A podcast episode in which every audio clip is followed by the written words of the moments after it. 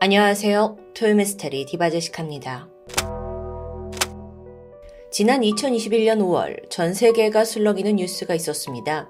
바로 마이크로소프트 창업자 빌 게이츠와 그의 부인 멀린다 게이츠의 이혼 소식이었는데요. 무려 재산이 백육십오조나 되는 세계 최고의 부자 빌 게이츠, 그리고 그와 함께 삼십년 가까이 살면서 다양한 재단 활동을 펼쳐온 부인 멀린다의 이혼 소식은 정말 전 세계를 놀라게 했습니다. 동시에 그 이혼 사유에 대해서도 관심이 쏠렸는데 그 중심에는 아주 충격적인 인물이 있었죠. 사진 속 이 사람은 제프리 앱스타인입니다. 빌 게이츠의 친구로 알려져 있어요. 아내인 멀린다는 그를 끔찍이 싫어했고 결국 둘의 부부관계가 틀어지기 시작했다고 알려져 있는데요. 근데 빌 게이츠와 어울렸다면 이 사람도 분명 평범한 사람은 아니겠죠? 네, 평범함을 넘어서 음탕함으로 똘똘 뭉친 희대의 성범죄자입니다.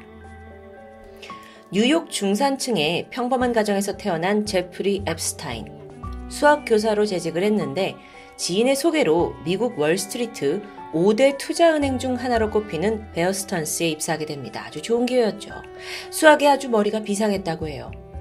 거기서 오년간 금융일을 배우고 나서 직접 금융 컨설팅 회사를 설립합니다. 사업을 시작했는데 이게 대박이 난 거예요. 앱스타인은 헤지펀드 매니저였는데 미국에서 뭐 내놓으라 하는 브이브이아이피급 인사들의 돈을 관리하면서 그야말로 승승장구했습니다. 그렇게 막대한 부를 축적했고 머지않아 그 역시 백만장자 대열에 들어갑니다. 여러분, 여기까지 들으면 전형적인 자수성가 스토리죠. 하지만 그의 야망은 여기서 끝이 아니었어요. 그 사람이 진정으로 원하는 건 돈 이상의 것, 바로 뉴욕에 존재하는 상류사회에 들어가는 거였습니다. 세계 금융의 중심과 뉴욕에는 소위 말하는 뭐 정재계 거물급 인사들 많이 참여할 수 있는 사교 집단이 존재합니다. 앱스타인은 거기에 멤버가 되고 싶었던 거예요.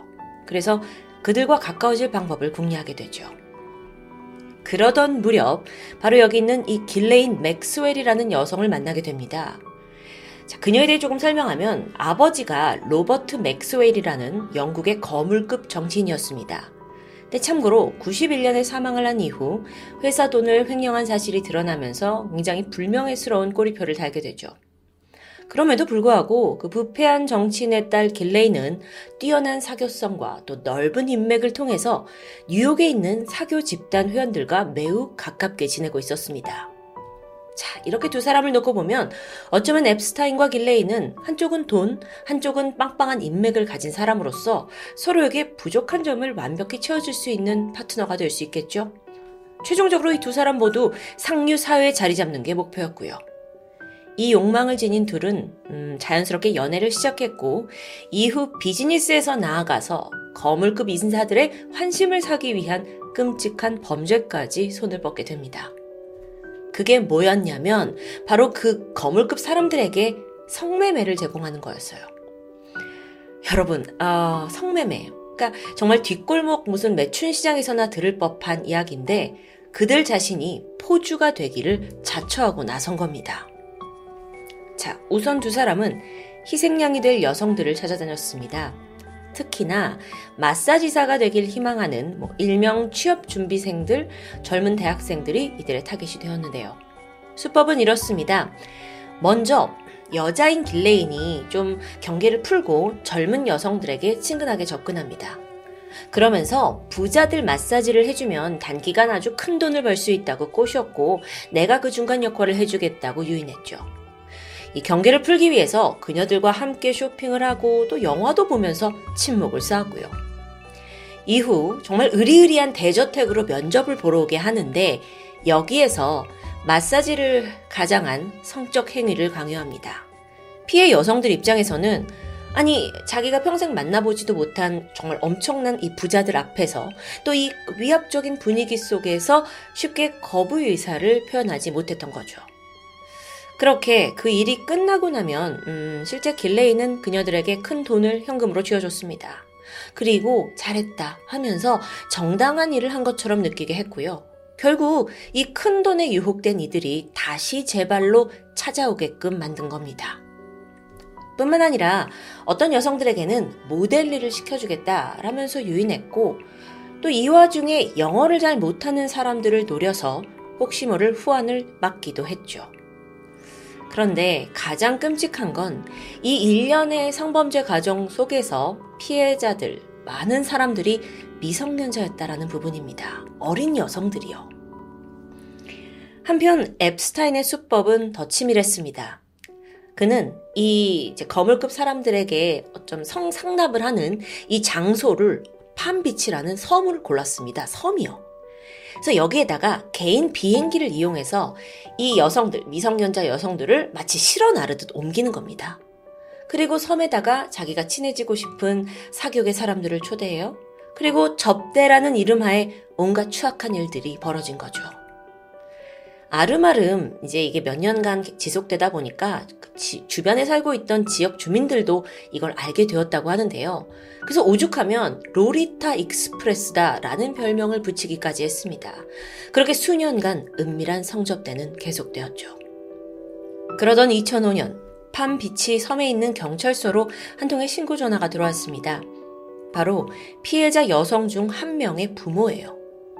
내 딸이 열네 살인데 어떤 여자를 따라서 앱스타인의 저택으로 들어갔고 거기에서 나체인 남성을 마사지한 뒤 삼백 달러, 그러니까 우리나라 돈으로 약 사십만 원 정도를 받았다는 아주 구체적인 내용이었습니다. 결국 이에 대해 에프비아이가 수사를 시작했고요. 사실 확인을 해야 되니까 길고 긴 조사가 시작되었죠. 사실 처음에는 아니 모든 걸 다 가진 백만장자 앱스타인과 이 길레인 커플이 이런 일을 꾸몄다고 쉽게 믿을 수조차 없었습니다. 하지만 여러 증언들을 모았고 또 잠복을 통해서 삼 년 후인 이천팔 년 제프리 앱스타인은 미성년자 서른여섯 명을 성매매한 혐의로 종신형을 선고받을 위기에 처합니다. 자, 그렇게 정의가 실현되는 줄 알았죠. 하지만 앱스타인 또한 백만장자 부자입니다. 또 이미 정재계 거물급 인맥이 탄탄한 상태였고요. 이후 그는 제대로 된 기소는커녕 겨우 두 건의 성매매를 인정하는 조건으로 십팔 개월 징역형에 그치고 맙니다. 이마저도 십삼 개월 복역한 후에 가석방되었고요. 더 황당한 건 그가 교도소에 있을 당시에 관계자의 증언을 들어봤는데 앱스타인의 감방문은 아예 잠궈지지 않았다고 해요. 잠금이 없는 상태고 노동석방이라는 걸 빌미로 언제든지 외출을 할 수 있었다는데요. 분명 그가 감옥에 있는 동안에도 어떤 특혜가 존재했던 거죠. 앱스타인이 출소를 했고 이후 또다시 팜비치를 방문하면서 정말 뭐 마치 법 위에 군림하는 듯한 행보를 보입니다. 자, 그렇게 시간이 좀 지나면서 이 제프리 앱스타인의 성추문이 서서히 잊혀져 가고 있던 이천십팔 년 십일월입니다. 시간이 상당히 지났죠. 이번엔 미국의 지역신문사인 마이애미 헤럴드가 이 이름을 다시 수면 위로 올렸습니다. 언론사가 그 성매매 피해자들을 직접 하나하나 인터뷰하면서 끔찍한 성범죄를 다시 한번 끄집어낸 거예요. 아주 구체적으로 보도했습니다. 동시에 어딘가 그 당시에 허술했던 검찰 수사에 대해서도 의문을 제기했고요. 이때 언론사가 인터뷰를 한 피해자가 무려 팔십여 명입니다. 이 보도가 여러분 결정적이었습니다. 사건을 알게 된 미 전역은 분노했고 뉴욕 경찰 또한 안 되겠다 싶었는지 재수사를 진행합니다. 그리고 팔 개월 후인 이천십구 년 칠월 앱스타인은 뉴저지 공항에서 경찰과 에프비아이에 의해 긴급 체포됩니다. 동시에 맨하탄에 있는 그의 집이 이제 압수수색이 들어가는데 그 안에서 수천 장의 여성 나체 사진이 발견돼요. 그중 일부는 미성년자였고요.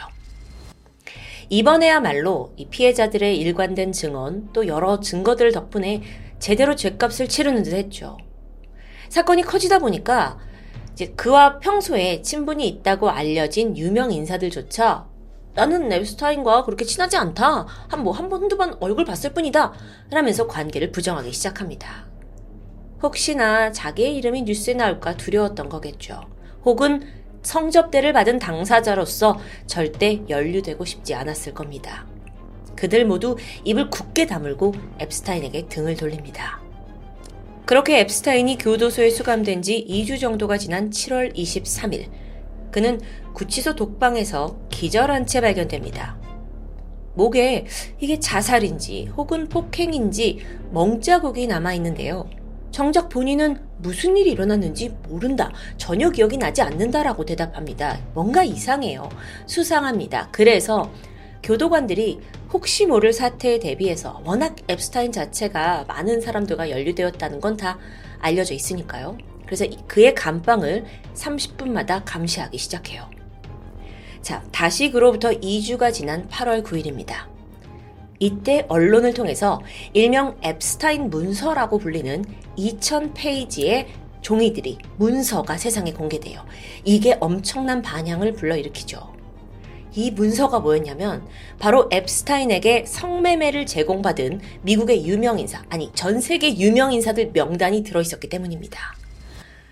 뭐 한 예로 거기에는 미국 주지사, 상원의원, 엠아이티 교수, 유명 연예인, 심지어 미국의 전 대통령 빌 클린턴과 또 당시의 대통령이던 트럼프의 이름까지도 있었다고 전해집니다. 해외 어, 왕국, 왕실 사람들도 있었고요. 물론 언급된 사람들한테 찾아가 보면 무슨 소리냐, 말도 안 된다 라면서 어, 강하게 부인했고요. 자, 명단이 공개되었습니다. 그런데 이십사 시간도 채 지나기 전인 팔월 십일, 앱스타인은 자신의 깜방에서 목을 맨 채 발견됩니다. 발견 직후 급하게 응급처치를 했지만 이미 사망한 상태였어요. 그런데 이상한 점이 한두 가지가 아니었죠. 앞서 말했듯 이미 한 차례 뭐 자살 시도 비슷한 게 있었잖아요. 그래서 교도관들이 그를 삼십 분마다 감시하고 있었어요. 삼엄한 경계였습니다. 하지만 마침 이날 배정된 두 명의 경비원 모두 그 시간에 잠이 들었다는 거예요. 그러면서 세 시간 동안이나 그를 지켜본 사람이 없다고 진술했죠. 아, 물론 너무 피곤해서 그럴 수도 있습니다. 그런데 그날 깜방을 비추고 있던 감시 카메라가 오작동한 겁니다. 그래서 어떤 일이 벌어졌는지 사실 확인이 불가능하게 됐어요. 또 다른 의문이 있죠. 바로 부검 결과인데요. 교도소에서는 자살로 결론을 내렸지만 부검을 해보니까 이 부러진 목뼈의 상태가 자살이 아닌 타살에 의한 것이라는 소견이 등장합니다. 그러니까 즉 스스로 목을 맸다기보다는 누군가에 의해서 강제로 목이 졸렸을 때 발생하는 형태였던 거예요. 이쯤 되니까 모든 게 의심스럽고 음모론이 등장할 수밖에 없겠죠. 누가 가장 그를 죽이고 싶어 했을까요? 앱스타인이 입을 뻥끗하면 자신들의 추악한 실체가 드러날까봐 가장 두렵고 무서웠던 그 사람들이겠죠. 뭐 아시겠지만 이름이 알려진 고위층 인사들일 텐데요. 어쩌면 그들이 앱스타인이 자살을 하도록 위협했거나 혹은 정말 누군가에 의해 죽임을 당한 건 아닌지 이 음모론들이 줄줄 이어졌습니다. 심지어 이 중에서는 앱스타인이 죽은 게 아니다, 죽은 척 위장을 하고 사실은 살아있는 것 아니냐는 주장도 등장합니다. 참고로 그의 추정 재산이 육천억 원 정도예요. 사망 딱 이틀 전에 자신의 모든 재산을 위임하는 유언장을 남겼다고 전해집니다. 제프리 앱스타인, 그는 정말 자살을 한 걸까요? 아니면 자살을 당한 걸까요? 어찌됐든 그의 사망 이후 앱스타인 관련된 사건에 대한 기소가 전면 중단되었고요. 성접대를 받은 혹은 연루된 사람들에 대한 진실도 모두 묻히고 말았습니다. 자, 여기서 좀 더 그 명단 안에 있던 사람들 이야기를 해볼까요? 가장 대표적인 인물로 손꼽히고 있는 건 미국의 전 대통령 도널드 트럼프입니다. 사실 트럼프는 그 앱스타인이 살던 팜비치 저택의 옆에 살고 있던 이웃이었다고 해요. 지금 사진에서처럼 트럼프 부부와 앱스타인, 길레인까지 뭐 함께 파티를 열었던 흔적이 남아있죠. 앱스타인이 처음 기소되기 전인 이천이 년, 트럼프는 앱스타인에 대해서 원래 친하니까 어, 이 사람은 아주 함께하기 재밌는 사람이고 그도 나처럼 미녀들을 좋아한다, 그 중에 다수는 젊은 여인들이다 라는 의미심장한 인터뷰를 남기기도 했습니다. 하지만 앱스타인이 체포된 후에요, 트럼프는 어, 나는 지난 십오 년 동안 앱스타인과 대화를 한 번도 나눠본 적이 없다 라면서 단호하게 선을 그어버렸죠. 성매매 피해 여성들이 하나같이 가리킨 또 다른 인물이 있습니다. 바로 영국 왕실의 앤드류 왕자예요. 자, 피해 여성들이 나는 분명 그 대저택에서 그를 봤다라고 언급을 했지만 어, 사실 그녀들의 목소리는 모두 허공에 묻혀버렸는데요. 영국 왕실에서 이게 보도되지 못하도록 언론을 강하게 압박했다는 의혹도 남아있죠. 오늘 시작 부분에 언급했던 빌 게이츠 부부 기억하시죠? 알려진 바에 의하면 빌 게이츠는 앱스타인의 그 성매매 논란이 최초로 제기되었던 지난 이천팔 년부터 그와 알고 지내기 시작했다고 합니다. 그래서 사실 그 부, 부인이었던 멜린다가 이런 성추문을 알고 있었어요. 그 저택에서 어떤 추악한 짓을 하는지. 남편한테 당신 그 사람과 좀 거리를 둬야 합니다 라고 요구했지만 빌 게이츠는 아랑곳하지 않았다는데요. 이후 시간이 지나 이천십구 년에 어, 앱스타인이 정식으로 기소되고 나서 막 명단이 공개되고 난리가 나니까 멜린다가 결국 빌 게이츠와 이혼을 결심했다고 암암리에 알려져 있습니다. 최근 빌 게이츠가 씨엔엔 인터뷰를 했는데 자기가 앱스타인과 함께 시간을 보내고 그를 믿은 건 큰 실수였다고 후회하는 모습을 보였습니다. 자, 한 사람, 언급하지 않은 사람이 있습니다. 앱스타인의 조력자이자 파트너였던 공범, 길레인. 그녀는 수사가 시작되면서 경찰의 눈을 피해 잠적했습니다. 그리고 오랜 도피 생활을 하던 중 지난 이천이십 년 칠월에 에프비아이에 의해서 체포되었죠. 이후 길레인은 성범죄 공모와 위증죄까지 총 여섯 개의 혐의로 기소가 되는데요. 이 년간의 긴 재판이 이어졌고 결국 판결은 그녀가 미성년자를 성적으로 착취하는 범죄에 수년간 주도적인 역할을 했다는 게 인정되면서 징역 이십 년형이 내려졌습니다. 하지만 길레인은 이게 너무 과한 형이라면서 현재 항소한 상태죠. 아, 상류사회라는 그 뒤틀린 욕망 때문에 악마가 되길 자처한 제프리 앱스타인, 정말 그 역사에 남을 인물이라고 전 생각이 드는데요. 뿐만 아니라 그 악마의 손을 잡은 정재계 인사들과 또 공범 조력자 길레인까지. 여러분, 앱스타인의 죽음으로 인해 어쩌면 이 모든 진실은 묻혀버렸습니다. 그런데 저는 이런 생각이 들었어요. 마치 과거에 미국 그 존 에프 케네디 대통령 암살범이 암살 이후에 의문의 죽음을 당했잖아요. 그런 것처럼 정말 이 사건도 후대에 두고두고 세기의 미스테리 음모로 남게 되지 않을까요? 아니, 그러고 보니까 인간사의 미스테리는 결국 돈 있고 힘 있는 자들이 만드는 걸까요? 지금까지 토요미스테리 디바제시카였습니다.